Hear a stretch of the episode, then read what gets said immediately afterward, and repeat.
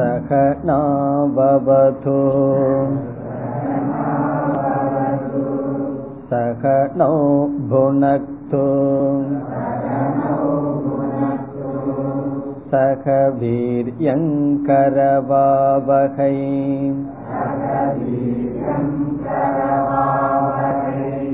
तेजस्विनावधीतमस्तु मा विद् विद्विषावहैः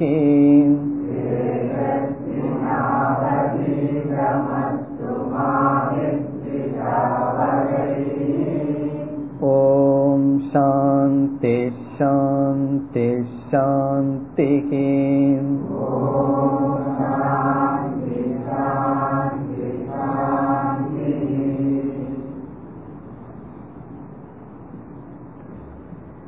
முதலில் முதல் முதலாவது அத்தியாயத்தினுடைய இரண்டாவது வள்ளியின் சாரத்தை பார்ப்போம்.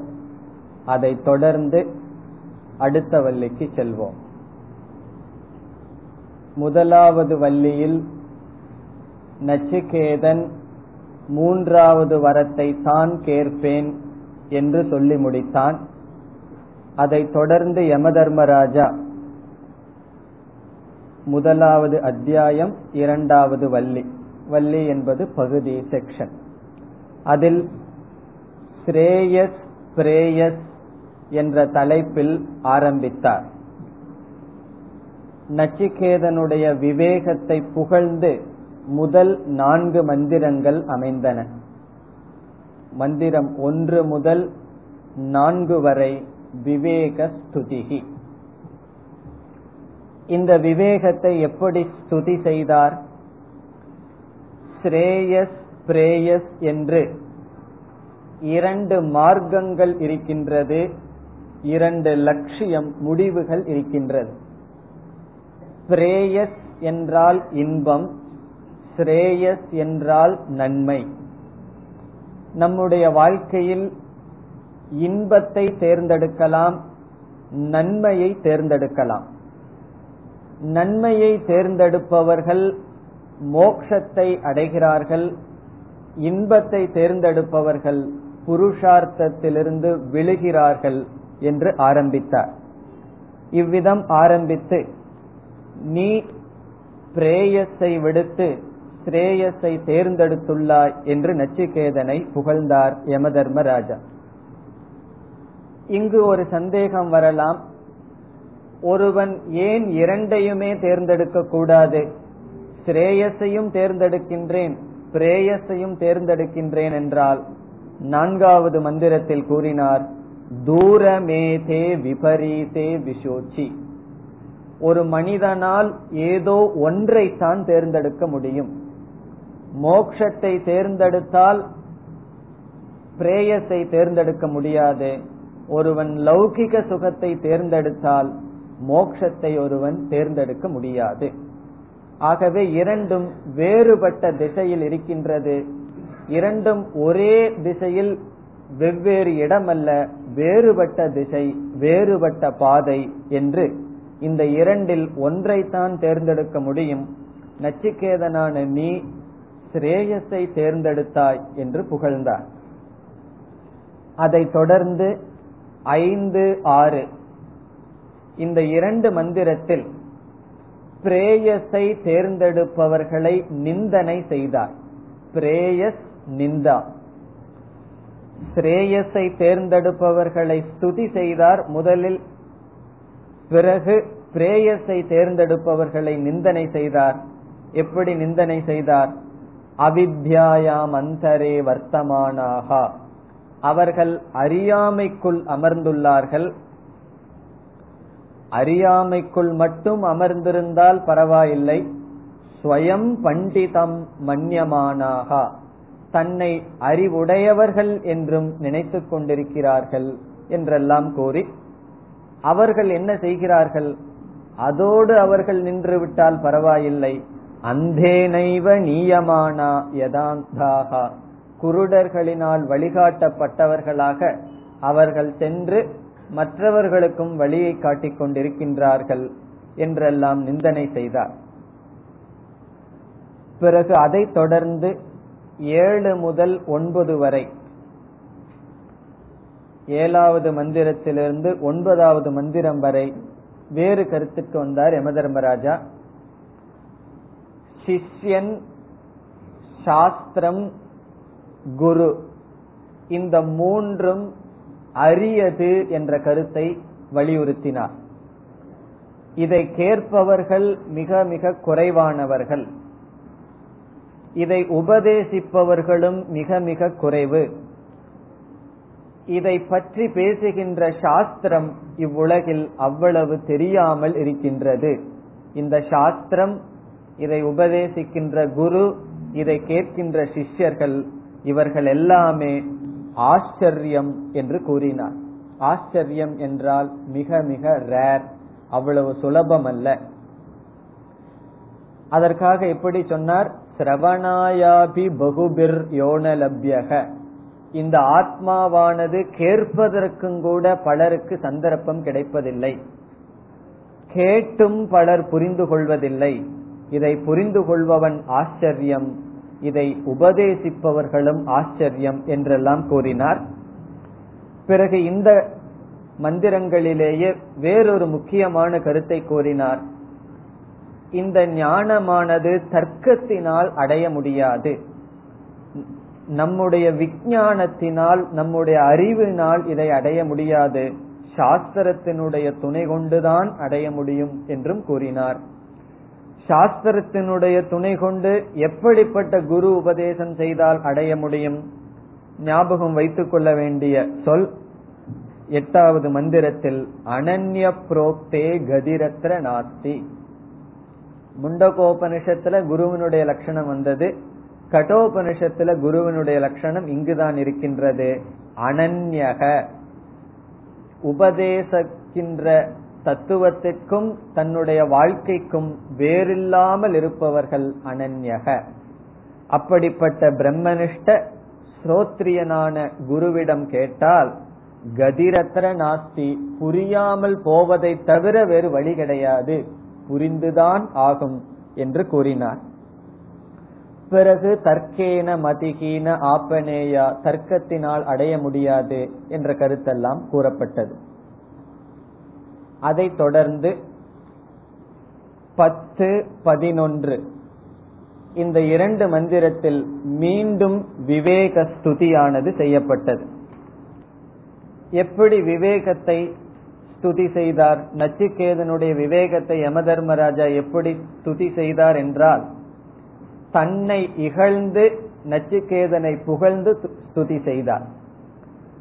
ஜானாம்யகம் சேவதீகி இத்தியனித்யம் நச்சிகேதா நான் மனித லோகத்தில் இருக்கும் பொழுது உனக்கு இருந்த வைராகியம் இல்லாமல் சொர்க்கத்துக்கு ஆசைப்பட்டு இந்த யாகங்களை செய்து நான் வந்தேன். ஆனால் நீ மனித லோகத்திலேயே எல்லாவற்றையும் துறந்துள்ளாய் என்று நச்சிகேதனை புகழ்ந்தார். பிறகு பிரம்மலோகம் பதினோராவது மந்திரத்தில் வர்ணிக்கப்பட்டு இப்படிப்பட்ட பிரம்மலோகத்தை நீ என்ன செய்தாய்?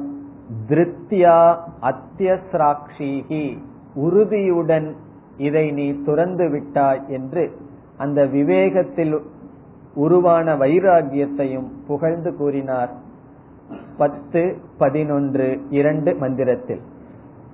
இனி பனிரெண்டு பதிமூன்று. இந்த இரண்டு மந்திரத்தில் ஞான சொரூபத்தையும் ஞான சாதனையும் சொல்லப்பட்டது. இந்த ஞானத்தினுடைய சொரூபம் துர்தர்ஷம் கூடமனு பிரவிஷ்டம் என்றெல்லாம் இது எப்படிப்பட்ட ஆத்ம தத்துவத்தை பற்றிய ஞானம் என்றெல்லாம் உபதேசித்தார். பிறகு இந்த ஞானத்தை எப்படி அடைய வேண்டும்? ஞானத்திற்கான உபாயம் படிப்படியாக சொல்லப்பட்டது. அந்த படிகள் மூன்று சிரவணம் மனநம் நிதித்தியாசனம் என்கின்ற படிகள். அதை யமதர்மராஜா கூறினார் ஏதத் சுத்வா. இதை கேட்டு சம்பரிகிருஹ்ய நன்கு புரிந்து கொண்டு பிறகு தர்மியம் அணும் பிரவிருஹ்ய நிதித்தியாசனம் செய்து ஒருவன் என்ன செய்கின்றான்? மோதனீயகும் லப்துவா மோததே அவன் சுகித்திருக்கின்றான் என்றெல்லாம் கூறி இறுதியாக என்ன சொன்னார்? மோக்ஷத்தினுடைய கதவு உனக்கு திறந்திருக்கின்றது என்று இந்த பதிமூன்றாவது மந்திரத்தில் கூறி நிறுத்தினார். பிறகு நச்சிகேதன் பார்த்தான் இதுவரைக்கும் என்னை புகழ்ந்து கொண்டிருக்கிறீர்கள் உங்களை இகழ்ந்து கொண்டிருக்கிறீர்கள். நான் கேட்ட கேள்விக்கு சப்தமே காணவில்லை என்று பதினான்காவது மந்திரத்தில் நச்சிகேதனுடைய கேள்வி. மீண்டும் மூன்றாவது வரத்தை அவன் கேட்கின்றான். அது பதினான்காவது மந்திரம்.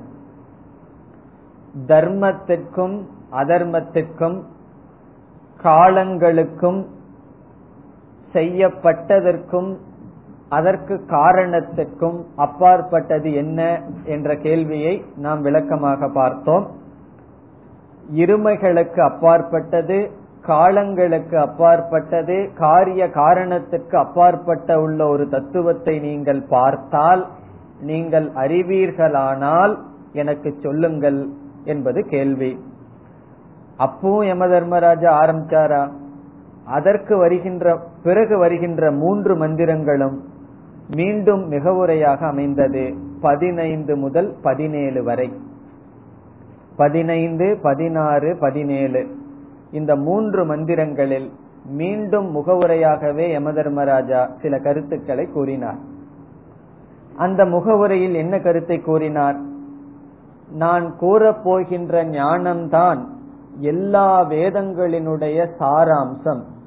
எல்லா தபங்களும் இந்த ஞானத்திற்காகத்தான் என்றெல்லாம் கூறி அந்த பரம்பொருளை ஓம் என்று அறிமுகப்படுத்தினார். ஓமித் ஏதது. இவர் ஓம் என்று கூறியதற்கு பிறகு இந்த ஓங்காரம் சாஸ்திரத்தில் எவ்விதம் பயன்படுத்தப்பட்டுள்ளது என்ற கருத்தையும் கூறினார். பரம்பொருளுக்குரிய பெயரில் மிக பிரசித்தியான பெயர் ஓம் அல்லது நல்ல பெயர் ஓம். காரணம் இரண்டு தத்துவத்தையும் ஓம் என்கின்ற சொல் குறிக்கின்றது. அதாவது சகுண பிரம்மத்தையும் ஓம் என்று சொல்லலாம். நிர்குண பிரம்மத்தையும் ஓம் என்று சொல்லலாம். சகுண பிரம்மத்தை ஓம் என்று சொன்னால் ஓங்காரத்திலுள்ள அகார உகார மகாரங்கள் அமைந்த ஓம்காரம் அந்த ஓங்காரத்தை தியானத்திற்கு பயன்படுத்தப்படும். நிர்குண பிரம்மத்தை ஓங்காரம் குறித்தால் அந்த ஓங்காரத்தை விசாரம் செய்ய வேண்டும் என்று. ஓங்கார தியானம் ஓங்கார விசாரம். இவ்விதமாக ஓங்காரத்தை பற்றி அறிமுகப்படுத்தினார். பிறகு பதினெட்டாவது மந்திரத்தில் தான் ஆத்மாவினுடைய தத்துவத்தையே ஆரம்பிக்கின்றார் யமதர்ம ராஜா பதினெட்டு முதல் இருபத்தி இரண்டு வரை ஆத்மஸ்வரூபமானது விளக்கப்படுகின்றது. இந்த பதினெட்டாவது மந்திரத்தில் இந்த ஆத்மாவானது ஆறு விதமான விகாரங்களுக்கு அப்பாற்பட்டது என்று யமதர்மராஜா ஆரம்பித்தார். ந ஜாயதே மிரியதேவா விபஸ்சித் இந்த ஆத்மாவுக்கு யமதர்மராஜா கொடுத்த பெயர் விபஸ்சித் சைத்தன்ய சுரூபமான ஆத்மா பிறப்பதில்லை இறப்பதில்லை. இந்த ஆத்மாவிடமிருந்து எதுவும் வரவில்லை இந்த ஆத்மாவும் எதனிடமிருந்தும் வரவில்லை. என்றெல்லாம் கூறி பிறகு கொலை செய்வதில்லை கொலை செய்யப்படுவதில்லை. அதனுடைய தாற்பயமாக நாம் பார்த்தது கர்த்தா அல்ல போக்தா அல்ல என்றெல்லாம் கூறினார். அதைத் தொடர்ந்து இருபத்தி மூன்று இருபத்தி நான்கு இந்த இரண்டு மந்திரங்களில் சில சாதனைகள் கூறப்பட்டது. என்ன சாதனைகள்? முமுக்ஷுத்துவம் ஈஸ்வர அனுகிரகம் அதைத் தொடர்ந்து தார்மீக ஜீவனம் ஒழுக்கமான வாழ்க்கை அமைதியான இந்திரியங்கள் அமைதியான மனம் இவைகளெல்லாம் இருந்தால்தான் இந்த ஞானம் தோன்றும். ஞானம் தோன்றினால் அது மோட்சத்தை கொடுக்கும் என்றெல்லாம் சாதனைகளை கூறி இருபத்தி ஐந்தாவது கடைசி மந்திரத்தில் மீண்டும் ஆத்மா சர்வ அதிஷ்டானம் எல்லாவற்றுக்கும் ஆதாரம் என்று கூறினார். இங்கதான் ஊறுகாய் உதாரணமா சொன்னார். இந்த ஆத்மாவுக்கு வந்து ஊறுகாயாக இருப்பது யம தர்மராஜா காலத்தினுடைய தத்துவம்.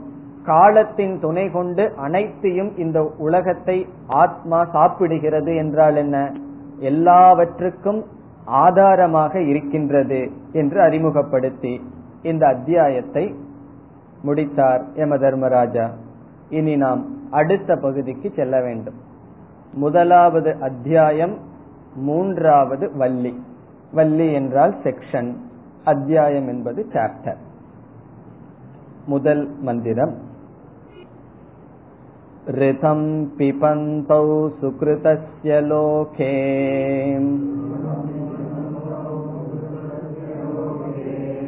गुहां प्रविष्टौ परमे परार्धे।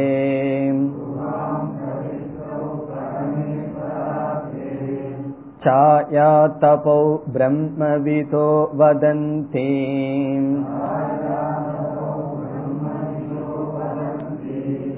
पञ्चाग्नयो ये च त्रिनाचिकेताः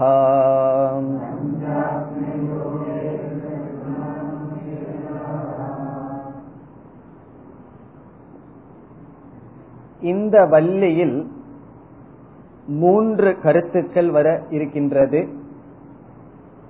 முதல் கருத்து சாதனைகள். இரண்டாவதாக வர இருக்கின்ற கருத்து ஆத்மஸ்வரூபம். மூன்றாவதாக வருவது ஞான பலன். இந்த மூன்று கருத்துக்களை இந்த முழு பகுதி கொண்டுள்ளது. சாதனைகள் ஆத்மஸ்வரூபம் ஆத்மாவை பற்றிய விளக்கம் பிறகு இந்த ஞானத்தினால் அடையப்படுகின்ற பலன். ஏற்கனவே கூறப்பட்டதுதான் மீண்டும் வருகின்றது. இருப்பினும் இந்த அத்தியாயம் சாதன பிரதானம். இங்கு சாதனைகள் தான் அதிகமாக வருகின்றது இந்த முழு அத்தியாயமே அத்தியாயம் என்றால் இங்கு வள்ளி. இந்த முழு பகுதியுமே சாதனைகள் தான் அதிகமாக வருகின்றது. முதல் ஒன்பது மந்திரங்கள் சாதனைகளாகவே அமைகின்றது. இந்த மந்திரத்திலிருந்து ஒன்பதாவது மந்திரம் வரை சாதனைகளுக்காகவே செலவிடப்பட்ட மந்திரங்கள். சாதனைகள் என்றால் என்னென்ன தகுதிகள் நமக்கு இருந்தால் இந்த ஞானத்தை நாம் அடைய முடியும். உபனிஷத்துல பார்த்தோம் அப்படின்னா திரும்ப திரும்ப சாதனைகளே சொல்லப்பட்டு கொண்டிருக்கின்றது. பிறகு இந்த சாதனைகளை தொடர்ந்து ஆத்ம தத்துவம் வருகின்றது. இறுதியாக பிரயோஜனம் பலசுருதி வரும். இங்கு சாதனை எவ்விதம் கூறப்படுகின்றது என்றால் நம்முடைய வாழ்க்கையை ஒரு பயணமாக கற்பனை செய்யப்படுகின்றது. நம்மளுடைய வாழ்க்கையையே ஒரு ஜேர்னி ஒரு பயணத்தை போல் கற்பனை செய்யப்படுகின்றது. நம்ம எல்லாம் சாதாரணமா சொல்லுவோம் இல்லையா? லைஃப் இஸ் அ ஜேர்னி அப்படின்னு எல்லாம் சொல்லுவோம். அதெல்லாம் உபனிஷத்தே பண்ணி வச்ச கற்பனை தான். வாழ்க்கை என்பது ஒரு பயணம். பயணங்கள் முடிவதில்லை. அப்படியெல்லாம் சொல்றது போல அதெல்லாம் உபனிஷத்தை சொல்லி வச்சாச்சு இந்த பயணம் என்று வாழ்க்கையை உருவகப்படுத்தும் பொழுது சில கேள்வி எல்லாம் வரும். அதுல பயணம் செய்பவர் யார்? எந்த பாதையில் பயணம் செய்கிறார்கள் அடைகின்ற லட்சியம் என்ன எங்கு போய் சேர்கிறார்கள் அந்த பயணம் செய்வதற்கான வாகனம் என்ன இந்த சந்தேகங்கள் எல்லாம் வரும். இதெல்லாம் சொன்னாதான் பயணம்ங்கிற கற்பனையானது பூர்த்தியாகும். இதுலதான் ரத கல்பனை வருகின்றது. நம்மளுடைய சரீரத்தை யமதர்மராஜா ரதத்துக்கு அந்த காலத்துல ரதம் தான் இருந்திருக்கு. ரதத்திற்கு உதாரணமாக சொல்லப்படுகின்றது. தேர். பிறகு குதிரைகள் எல்லாம் இந்திரியங்கள். இவ்விதம் ஒரு கற்பனை வர இருக்கின்றது. இந்த கற்பனையின் மூலமாக இந்திரிய கட்டுப்பாடு மன கட்டுப்பாடு புத்தி விவேகத்தினுடைய தேவை இவைகளெல்லாம் வலியுறுத்தப்படுகின்றது. இதெல்லாம் ஏன் செய்யணும் அப்படின்னு ஒரு கேள்வியை கேட்டு சங்கரர் ரொம்ப சிம்பிளா பதில் சொல்றார். அப்பதான் நமக்கு புரியும். அதற்காக உபனிஷத் இவ்விதம் கற்பனை செய்கிறது. நாம் எளிதில் புரிந்து கொள்வதற்காக இந்த கற்பனையானது செய்யப்படுகின்றது. இந்த கற்பனையின் மூலமாக நமக்கு சாதனைகள் தான் கிடைக்கின்றது. இங்க கற்பனை முக்கியமல்ல. அதிலிருந்து என்னென்ன சாதனைகள் நமக்கு தேவை என்பதுதான் முக்கியம். கற்பனையும் மிக அழகாக செய்யப்படுகின்றது. அதில் முதலில் யாரை அறிமுகப்படுத்த வேண்டும்? பயணம் செய்கின்ற ஜீவாத்மாவை அறிமுகப்படுத்த வேண்டும். அந்த ஜீவாத்மா தான் இந்த மந்திரத்தில் அறிமுகப்படுத்தப்படுகின்றது. முதல் மந்திரத்தில் ஜீவாத்மா அறிமுகப்படுத்தப்படுகின்றது. பிறகு அடுத்த மந்திரத்தில் அந்த ஜீவாத்மா அடையப்படுகின்ற லட்சியம். ஒரு பயணம் செய்தால் அந்த பயணத்தினுடைய முடிவு அறிமுகப்படுத்தப்படும். அதற்கான பாதை அடுத்த மந்திரத்தில் அறிமுகப்படுத்தப்படும். இந்த மந்திரத்தில் பயணம் செய்பவன் ஜீவாத்மா அறிமுகப்படுத்தப்படுகின்றது. இந்த ரெண்டு மந்திரத்துல பயணம் செய்கின்ற ஜீவாத்மா அவன் அடைகின்ற முடிவு பிறகு மார்க்கம் இவைகள் அறிமுகப்படுத்தப்படும். மூன்றாவது மந்திரத்திலிருந்து அந்த ரத கல்பனை வரும். உடலை தேர் இந்திரியங்களை குதிரைகள் இப்படிப்பட்ட கற்பனையில் சில சாதனைகள் தொடர இருக்கும். இந்த முதல் மந்திரத்தில் ஜீவாத்மா பயணம் செய்பவன் என்று அறிமுகப்படுத்துவதோடு பரமாத்மாவும் சேர்ந்தே அறிமுகப்படுத்தப்படுகிறது. காரணம் என்ன? ஜீவாத்மா மட்டும் பரமாத்மாவை விடுத்து இருக்க முடியாது. ஆகவே யமதர்மராஜா ஜீவாத்மாவோடு பரமாத்மாவையும் சேர்த்தே அறிமுகப்படுத்துகின்றார். காரணம் என்னவென்றால் இந்த ஜீவாத்மா கடைசியில அடைய வேண்டித்தது யாரேன்னு சொன்ன ரொம்ப தூரம் டிராவல் பண்ணி நம்ம யார அடையிறோம்னா நம்மளையே அடையிறோம். ரொம்ப தூரம் கஷ்டப்பட்டு பயணம் செய்து கடைசியில எதை அடையிறோம்? கடைசியில இன்பத்தை எங்க இருக்குன்னு கண்டுபிடிக்கிறோம்? நம்மிடமே இருக்கின்றது. ஆனந்தத்துக்காக தேடி அலைந்து ஆனந்த சொரூபி அகம்னு புரிஞ்சுக்கிறோம். ஆகவே அந்த பரமாத்மாவும் சேர்ந்து இங்கு அறிமுகப்படுத்தப்படுகின்றது. இங்கு எப்படி அறிமுகப்படுத்துகிறார் என்றால் இந்த பரமாத்மாவும் ஜீவாத்மாவும் இந்த சரீரத்தில் நுழைந்திருக்கிறார்கள் என்று அறிமுகப்படுத்துகிறார். முண்டகோபனிஷத்தில் துவா சுபர்ணா என்று ஒரு உதாரணம் சொல்லப்பட்டது. ஒரு மரத்தில் இரண்டு பறவைகள் அமர்ந்துள்ளது. ஒன்று பழங்களை கொத்தி சாப்பிடுகின்றது. இனியொரு பறவை பேசாமல் இருக்கின்றது சாட்சியாக இருக்கின்றது என்று சொல்லப்பட்டது. அந்த மரம் சரீரம் என்று அந்த உபநிஷத்தில் பார்த்தோம். அதே போல இந்த சரீரத்தில் இரண்டு தத்துவங்கள் இரண்டு பேர் நுழைந்துள்ளார்கள். ஒன்று ஜீவாத்மா இனி ஒன்று பரமாத்மா.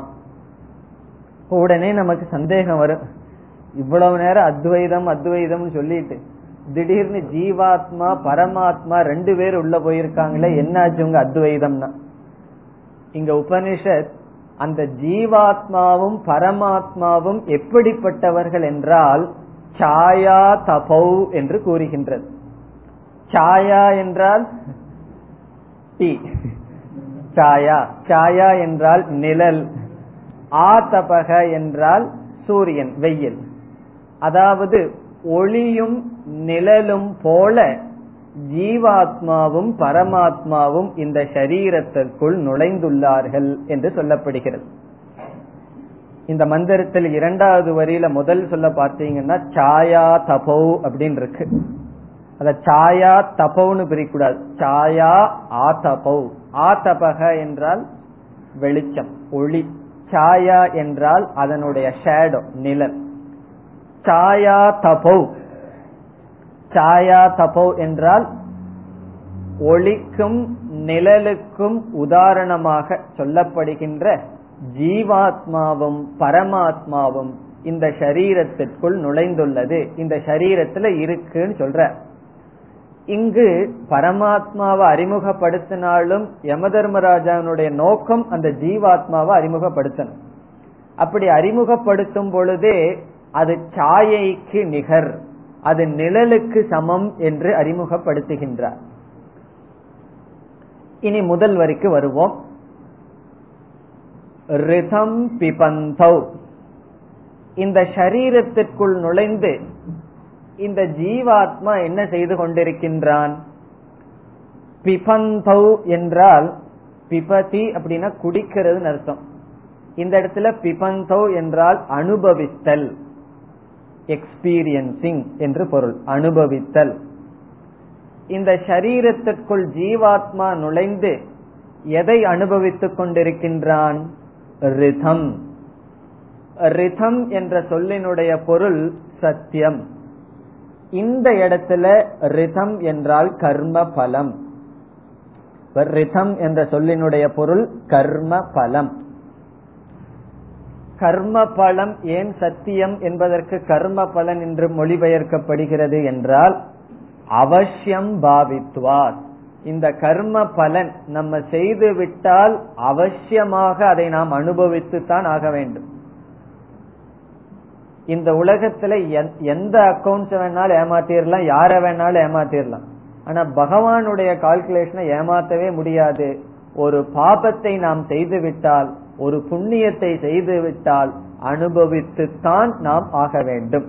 ஆகவே சத்தியமாக பலன் வருவதனால் ரிதம் என்று கர்ம பலனை சொல்லப்படுகின்றது. ரிதம் பிபந்தௌ. இந்த இடத்துல யமதர்மராஜா என்ன செய்கின்றார்? இந்த ஜீவனானவன் உண்மையிலே பரமாத்மாவாக இருக்கின்றான். ஆனால் அறியாமையினால் நான் பரமாத்மா என்று தெரியாத காரணத்தினால் அந்த பரமாத்மாவும் கர்ம பலனை அனுபவிப்பது போல் தெரிகின்றது என்று இந்த இரண்டு பேருமே அனுபவிப்பவர்களைப் போல் இருக்கிறார்கள். இப்ப பரமாத்மாவும் ஜீவாத்மாவோட சேர்ந்து கர்ம பலனை அனுபவிக்கிற மாதிரி காட்சி அளிக்கின்றதாம். யாருடைய கர்ம பலனை அனுபவிக்கிறார்கள்? சில சமயங்கள்ல நம்ம என்ன சொல்லுவோம்? உன்னோட கர்ம வினைய நான் அனுபவிச்சிட்டு இருக்கிறேன்னு சொல்லிட்டு இருப்போம். உபனிஷத் வந்து தெளிவாக்குகின்றது. அவரவர்களுடைய கர்ம பலனைத்தான் அவரவர்கள் அனுபவிக்கிறார்கள். இப்ப யாரோட சம்பந்த வச்சு அதனால கஷ்டம் வந்ததுன்னா அது அவங்களுக்கு கர்ம பலன் அல்ல. நம்ம பலன் அவங்களோட சேர்ந்து கஷ்டப்படணுமோ அல்லது சந்தோஷப்படணுமோங்கிறது. ஆகவே கர்ம பலன் எப்படிப்பட்டது? சுக்ருதஸ்ய. சுக்ருதஸ்ய என்றால் ஸ்வயம் கிருதஸ்ய. தன்னால் செய்யப்பட்ட கர்ம பலனை அனுபவித்துக் கொண்டு. இங்கு சுக்ருதம் என்றால் ஸ்வயம் கிருதம் தன்னால் செய்யப்பட்டது. சாதாரணமா சுக்ருதம்னா புண்ணியம்னு ஒரு அர்த்தம் இருக்கு. கிருதம் என்றால் செய்யப்பட்டது சுக்ருதம் என்றால் புண்ணியம். இந்த இடத்துல சு என்றால் புண்ணியம்ங்கிற அர்த்தம் அல்ல ஸ்வயம் என்று பொருள். ஆகவே ஸ்வயம் கிருதம் என்றால் தன்னால் செய்யப்பட்டது என்ன? பாபம் புண்ணியம். தன்னால் செய்யப்பட்ட பாபத்தையும் புண்ணியத்தையும் பிபந்தௌ அனுபவித்துக் கொண்டு. இந்த சுக்ருதஸ்யங்கிற வார்த்தைய ரிதம்ங்கிற வார்த்தையோடு சேர்த்தி கொள்ள வேண்டும். சுக்ருதஸ்ய ரிதம். தன்னால் செய்யப்பட்ட கர்ம தன்னால் செய்யப்பட்ட கர்ம பலனை.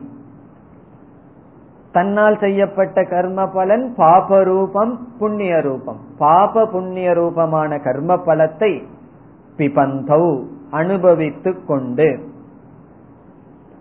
எங்கு? லோகே. இந்த இடத்துல லோகே என்றால் ஷரீரே ஷரீரத்தில். இந்த இதற்கு பிறகு இந்த இரண்டு மந்திரத்துல ஒவ்வொரு சொல்லும் டிக்ஷனரியில் இருக்கிற சொல்லுக்கும் இந்த உபனிஷத் பேசுற அர்த்தத்துக்கு சம்பந்தமே கிடையாது. நம்மளாக படிச்சோம் அப்படின்னா தலையும் புரியாது காலும் புரியாது நடுவில் இருக்கிறதும் புரியாது ஒண்ணுமே புரியாது. காரணம் என்ன? சாதாரணமா லோகம்னா உலகம். இந்த இடத்துல லோகம் என்றால் சரீரம் சரீரே ரிதம்னா சத்தியம். இந்த இடத்துல கர்ம பலன். டிக்ஷனரி மீனிங் படி டிரான்ஸ்லேட் பண்ணோம்னா என்ன ஆகும் தெரியுமோ? சுக்ருதத்தினுடைய சத்தியத்தை உலகத்தில் குடித்துக்கொண்டு இதுல என்ன அர்த்தம் நமக்கு கிடைக்குது? சத்தியத்தை உலகத்துல குடிச்சிட்டு இருக்கிற மாதிரி அர்த்தம் கிடைக்கும். ஆகவே குடித்து கொண்டுனா அனுபவித்துக் கொண்டு கர்ம பலனை தன்னால் தான் செய்யப்பட்ட கர்ம பலனை சரீரத்திலிருந்து அனுபவித்துக் கொண்டு லோகே என்றால் சரீரத்தில் ஸ்தூல சரீரத்தில். பிறகு இந்த ஜீவாத்மாவும் பரமாத்மாவும் எந்த இடத்தில் இருக்கின்றது? எங்கு போய் பார்த்தால் இந்த ஜீவாத்மாவையும் பரமாத்மாவையும் கண்டுகொள்ளலாம்? குஹாம் பிரவிஷ்டௌ. பல முறை நம்ம பார்த்த சொல் குஹா என்றால் புத்தி மனம் அந்த கரணம் குகையில் பிரவிஷ்டௌ.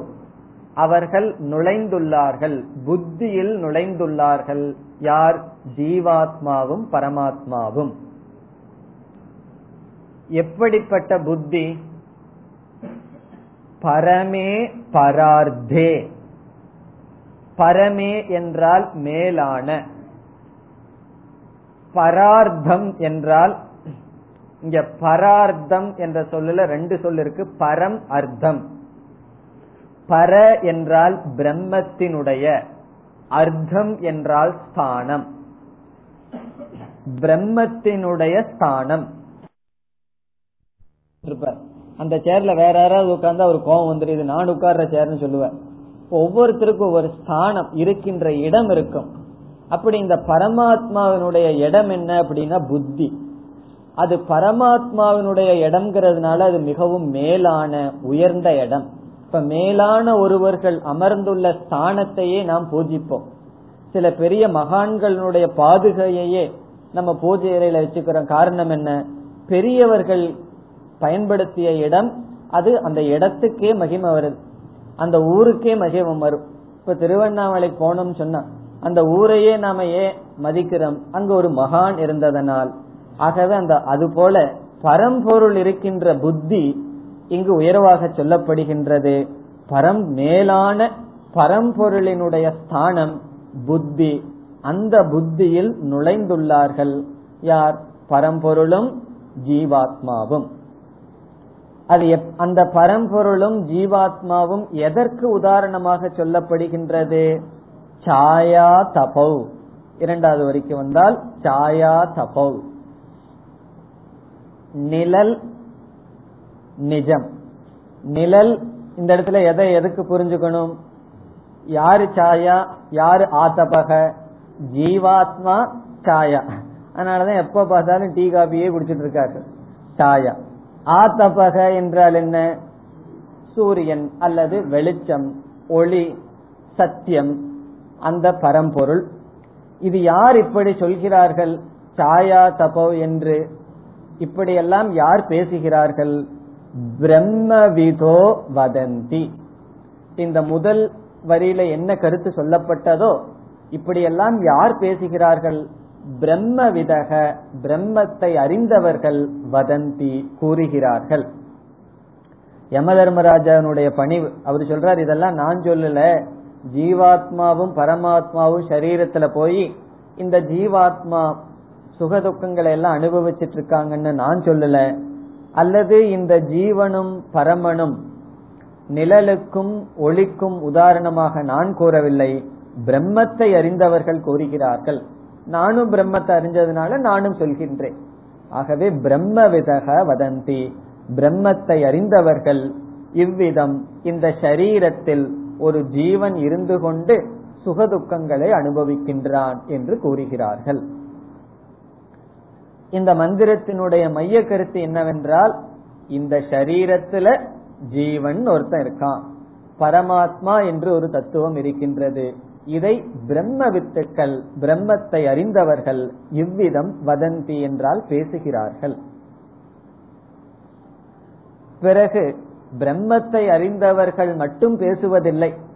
பிரம்மத்தை அறியாதவர்களும் கூட இதை ஏற்றுக்கொள்கிறார்கள். ஆனால் வைதிகர்களாக இருக்க வேண்டும் கர்மகாண்டிகளாக இருக்க வேண்டும் அவர்களும் இதை ஏற்றுக்கொள்வார்கள். ஜீவாத்மா பரமாத்மா இந்த சரீரத்தில் இருக்கின்றது. ஜீவாத்மா இந்த சரீரத்தில் இருக்கின்றது என்று இந்த ஸ்தூல சரீரத்தை காட்டிலும் வேறுபட்ட ஒரு ஆத்மா இருக்கின்றது என்று பிரம்ம வித்துக்கள் மட்டுமல்ல மற்றவர்களும் ஏற்றுக்கொள்கிறார்கள். அவர்கள் யார்? பஞ்சாக்னயக பஞ்சாக்னயக என்பது இல்லறத்தில் இருப்பவர்களை குறிக்கின்றது கர்ம காண்டிகளை குறிக்கின்றது. ஐந்து விதமான அக்னியை செய்பவர்கள் யாகத்தை செய்பவர்கள். பஞ்சாக்னயக என்ற சொல்லினுடைய பொருள் கிரகஸ்தாகா பிரம்மவிதக அப்படிங்கிறதுக்கு சங்கரர் அகர்மினக சந்நியாசிகள்னு எடுத்துக்கிறார். ஞானத்தை அடைந்த சந்நியாசிகளும் கூறுகிறார்கள். கர்ம காண்டத்தில் இருப்பவர்களும் இவ்விதமே பேசுகிறார்கள். இந்த இல்லறத்தில் இருப்பவர்களுக்கு பஞ்சாக்னின்னு பெயர் ஏன் வந்தது என்றால் ஐந்து விதமான யாகத்திற்கு ஐந்து அக்னி என்று சொல்லப்படுகிறது. கார்கபத்யாக்னி என்றெல்லாம் ஐந்து அக்னிகள் பேசப்படுகின்றது. அதெல்லாம் கர்மகாண்ட சம்பந்தமான விஷயம். அந்த யாகங்கள் செய்பவர்கள் இல்லறத்தில் இருப்பவர்கள். அவர்களும் கர்மத்தை செய்பவர்களும் இவ்விதம் பேசுகிறார்கள். அவர்கள் மட்டுமல்ல ஏச்ச திரிநாச்சிகேதாகா மூன்று முறை நாச்சிகேதா அக்னி செய்து சொர்க்கத்துக்கு செல்பவர்களும் கூட இவ்விதமே பேசுகிறார்கள்.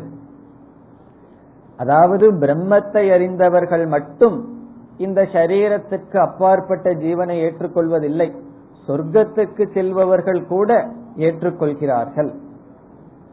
அவர்கள் அதை ஏற்றுக்கொண்டால் தான் சொர்க்கத்துக்காக யாகத்தை செய்ய முடியும்.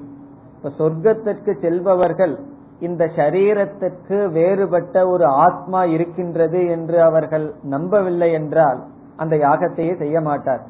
காரணம் அவர்களுக்கு தெரியும் இந்த சரீரம் மரணம் அடையும் இந்த சரீரத்திற்கு அப்பாற்பட்ட நான் சூக்ம சரீரம்ங்கிற அளவு ஞானம் இருந்தால்தான் அவர்கள் சொர்க்கத்தை அடைவதற்கான யாகத்தை செய்ய முடியும்.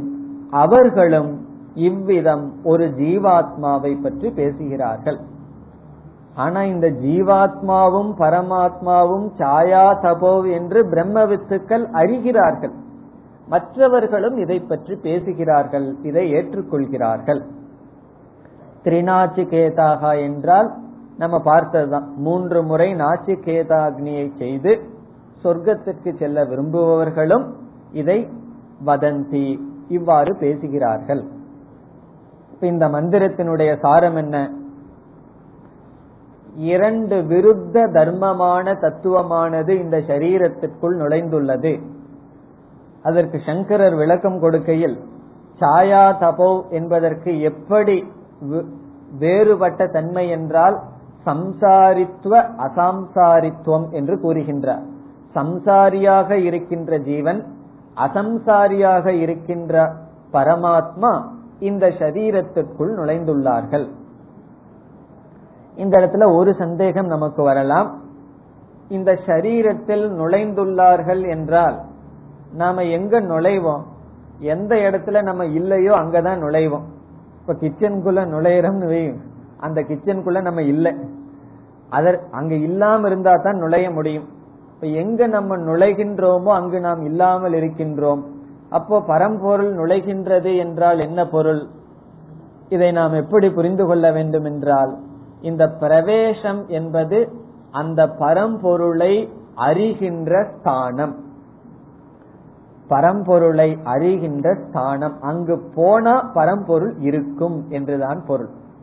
இப்ப உதாரணமாக ஒருவர் உங்களுடைய வீட்டில் வந்து ஒருவரை கேட்கிறார் அண்ணனையோ தம்பியோ எங்க? அப்படின்னு சொல்லி.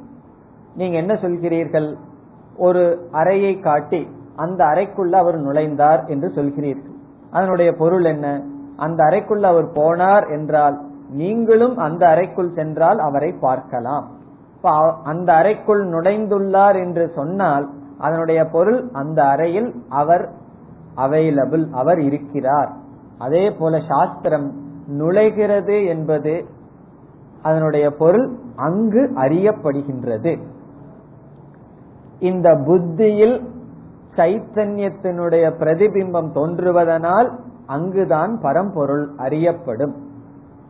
ஆகவே பிரவேசக என்றால் உபலப்தி ஸ்தானம் அறியப்படுகின்ற இடம் என்று புரிந்து கொள்ள வேண்டும். இதில் ஜீவனும் பரமனும் கர்ம பலத்தை அனுபவிப்பது போல் சொல்லப்படுகின்றது. எப்படி புரிந்து கொள்ள வேண்டும்?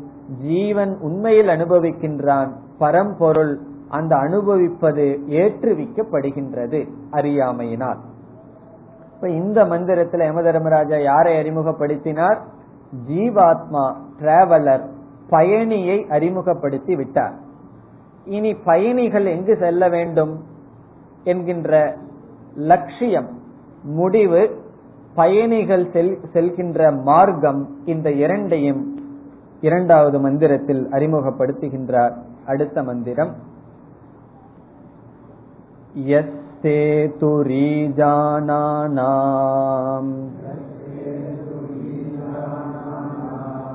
अक्षरं ब्रह्म यत्परम् अभयं तितीर्षतां पारम् नाचिकेतकुं शकेमहीम्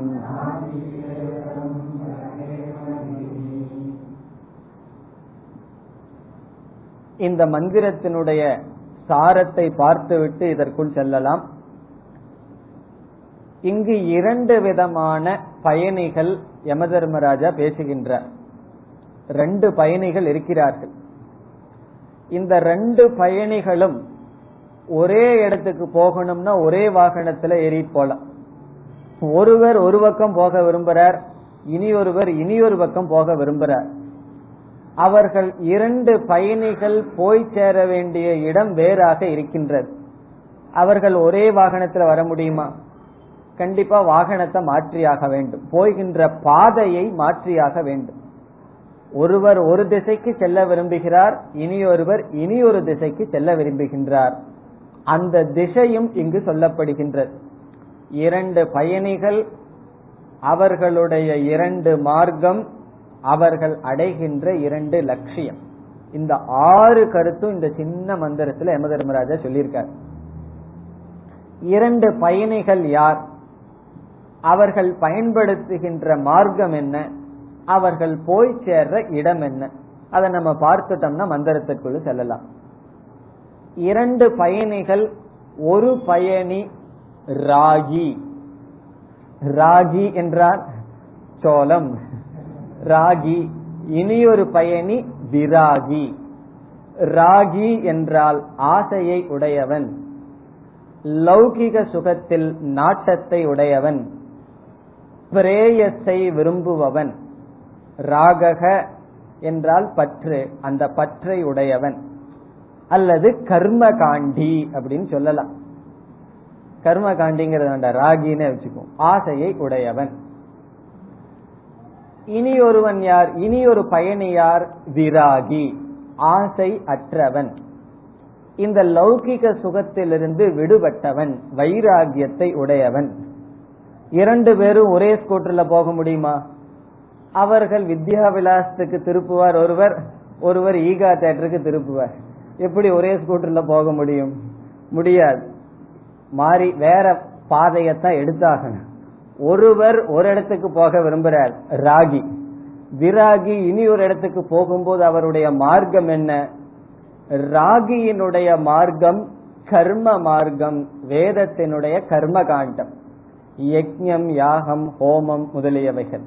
இப்ப ராகியினுடைய மார்க்கம் கர்மம் விராகியினுடைய மார்க்கம் பிரம்ம மார்க்கம் ஞான மார்க்கம். அதனாலதான் ஞான காண்டம் விராகியினுடைய மார்க்கம். இப்ப மார்க்கம் என்ன? கர்ம ஞானம். இப்ப சுருக்கமா ராகி விராகி. ராகியினுடைய மார்க்கம் கர்ம விராகியினுடைய மார்க்கம் ஞானம். இந்த கர்மத்தின் வழியாக செல்கின்ற ராகி எந்த பலனை அடைகின்றான்? இகலோக பரலோக சுகம். இந்த உலகத்துல ஏதாவது சுகத்தை அனுபவிக்கலாம் பொருளை அடையலாம். அல்லது இறந்ததற்கு அப்புறம் சொர்க்கத்திற்கு செல்லலாம். ஆகவே சொர்க்கம் அது பரலோக பலம். இகலோக பலம் இந்த உலகத்துல ஏதாவது பொருள்களை அடையலாம். இனி இந்த விராகியினுடைய பலம் பிரம்ம மோக்ஷம். இந்த ஆறு எப்படி வருகின்றது? ராகி கர்ம சொர்க்கம் அல்லது இகலோக பலம். விராகி ஞானம் பிரம்ம அல்லது மோக்ஷம். இந்த கருத்தை தான் இந்த மந்திரத்துல சொல்ற இந்த மந்திரத்துல எப்படி ஸ்ரேயஸ் பிரேயஸ்ங்கிறது ரெண்டு இருக்கோ அதே போல ஒவ்வொரு மனிதனும் எதை வேண்டுமானாலும் தேர்ந்தெடுத்து எப்படி வேண்டுமானாலும் வாழலாம். இப்படியே சொல்றார் நாம வந்து எதை வேண்டுமானாலும் தேர்ந்தெடுக்கலாம். ராகியாக இருந்து கொண்டு கர்மத்தை பின்பற்றி இகலோக பரலோகத்தை அடையலாம். விராகியாக மாறி ஞானத்தை பின்பற்றி பிரம்மத்தையும் அடையலாம். அதுதான் இந்த மந்திரத்தினுடைய சாரம். இப்பொழுது மந்திரத்திற்குள் செல்லலாம். இதுவும் சற்று கடினமான மந்திரம்தான். யக சேதுகு ஈஜானானாம் முதல்ல ஈஜானானாம்ங்கிற சொல்ல எடுத்துக்கோ. ஈஜானானாம் என்றால் யாகம் செய்பவர்களுக்கு என்று பொருள். யாகத்தை செய்பவர்களுக்கு.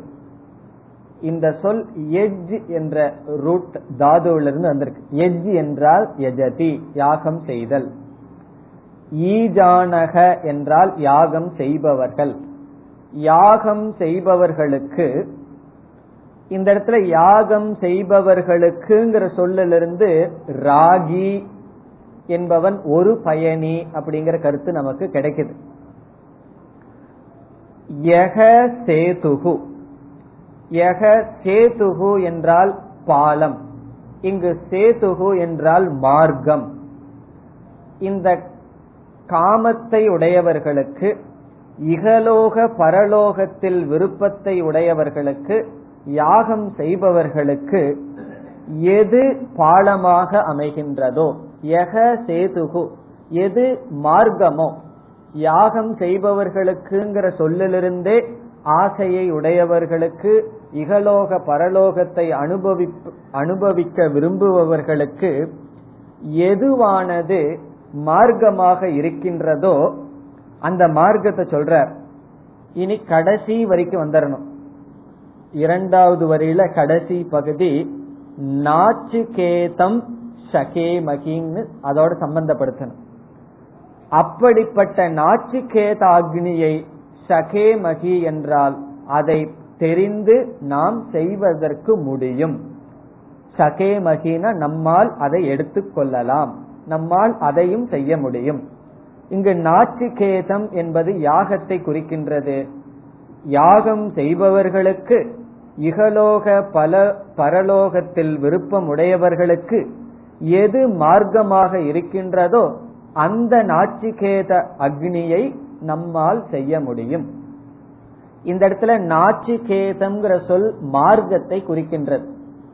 இப்ப நான் ஏற்கனவே கொடுத்தது எதுவுமே இங்க இருக்காது. இந்த சொல்லிலிருந்து நம்ம புரிஞ்சுக்க வேண்டியதுதான். ஈஜானானாம் என்பது ஆசையை உடையவர்களை குறிக்கிறது. நாச்சிகேதம் என்ற சொல் மார்க்கத்தை குறிக்கின்றது. என்ன மார்க்கம்? யாகத்தை. ஷகே மகி என்றால் ஷக்னுயாம அதை நாம் எடுத்துக்கொள்ளலாம் இந்த இடத்துல அந்த யாகத்தை எப்படி செய்யணும்? எப்படி அந்த யாகத்தை பற்றிய அறிவை அடைந்து அதை செய்வதும் நம்மால் முடியும். சகே மகினா possible we can take to நம்மால் அதையும் எடுத்துக்கொள்ளலாம்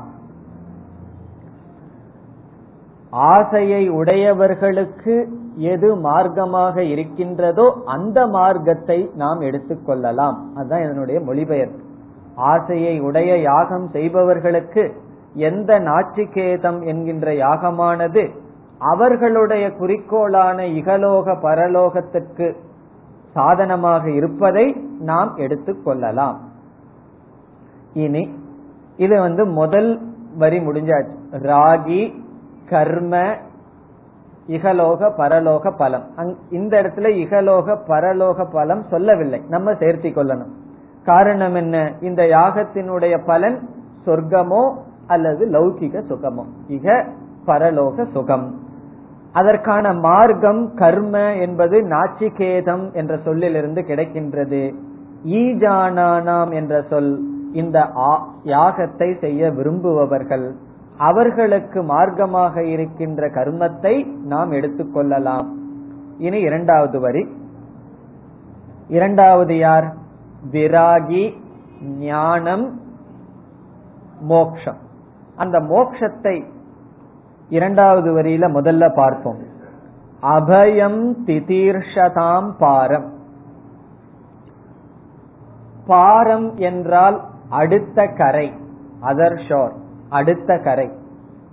திதீர்ஷதாம் என்றால் தாண்ட விரும்புபவர்கள். தாண்ட விரும்புபவர்கள் திதீர்ஷதாம். அடுத்த கரைக்கு சம்சாரத்திலிருந்து அடுத்த கரைக்கு செல்ல விரும்புபவர்கள்.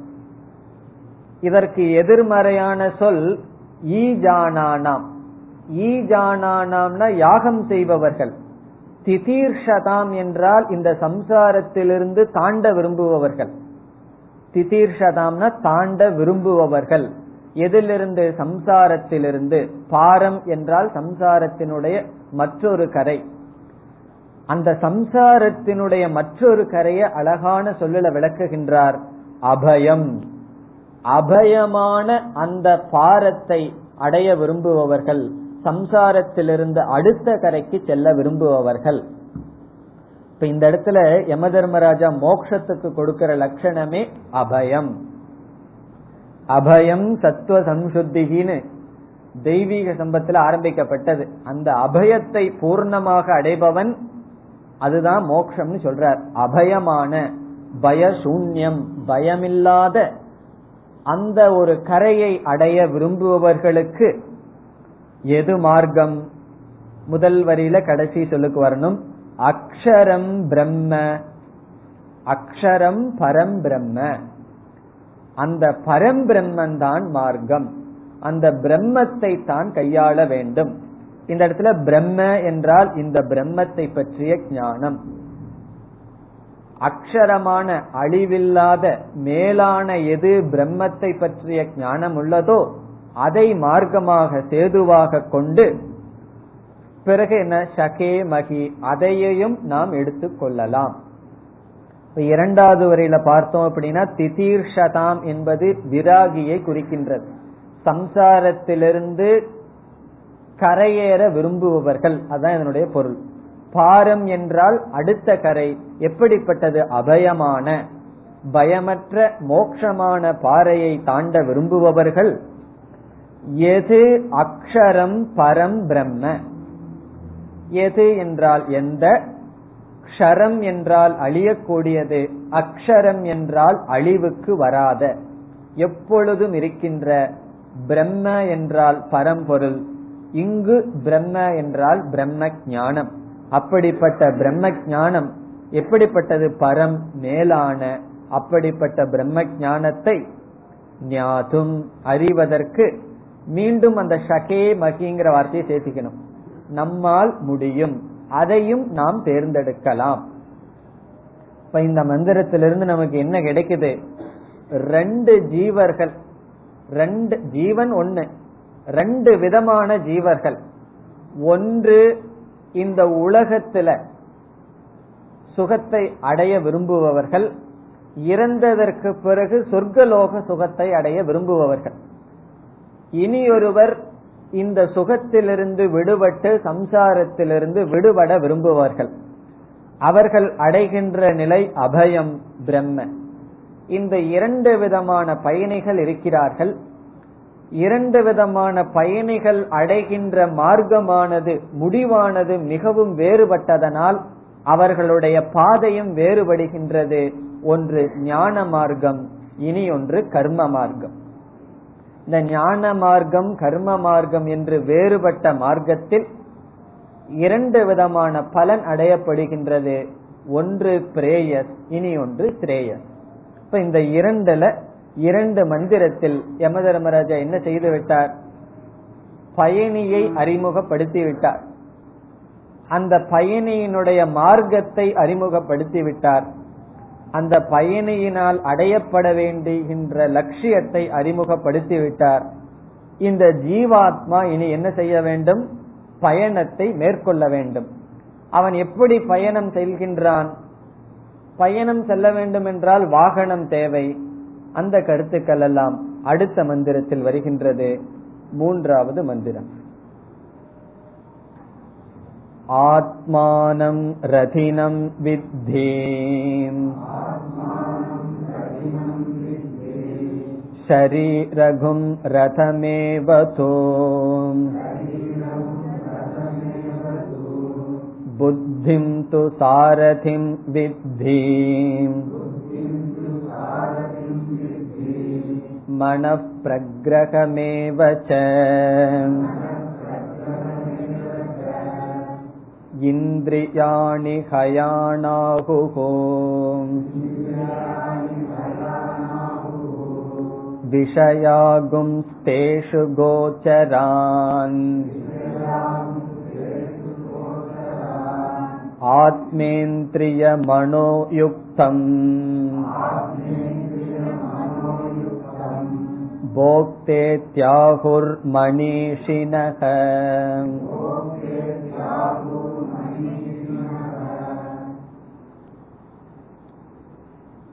மூன்று நான்கு இந்த இரண்டு மந்திரத்தில் ரத கல்பனை செய்யப்படுகின்றது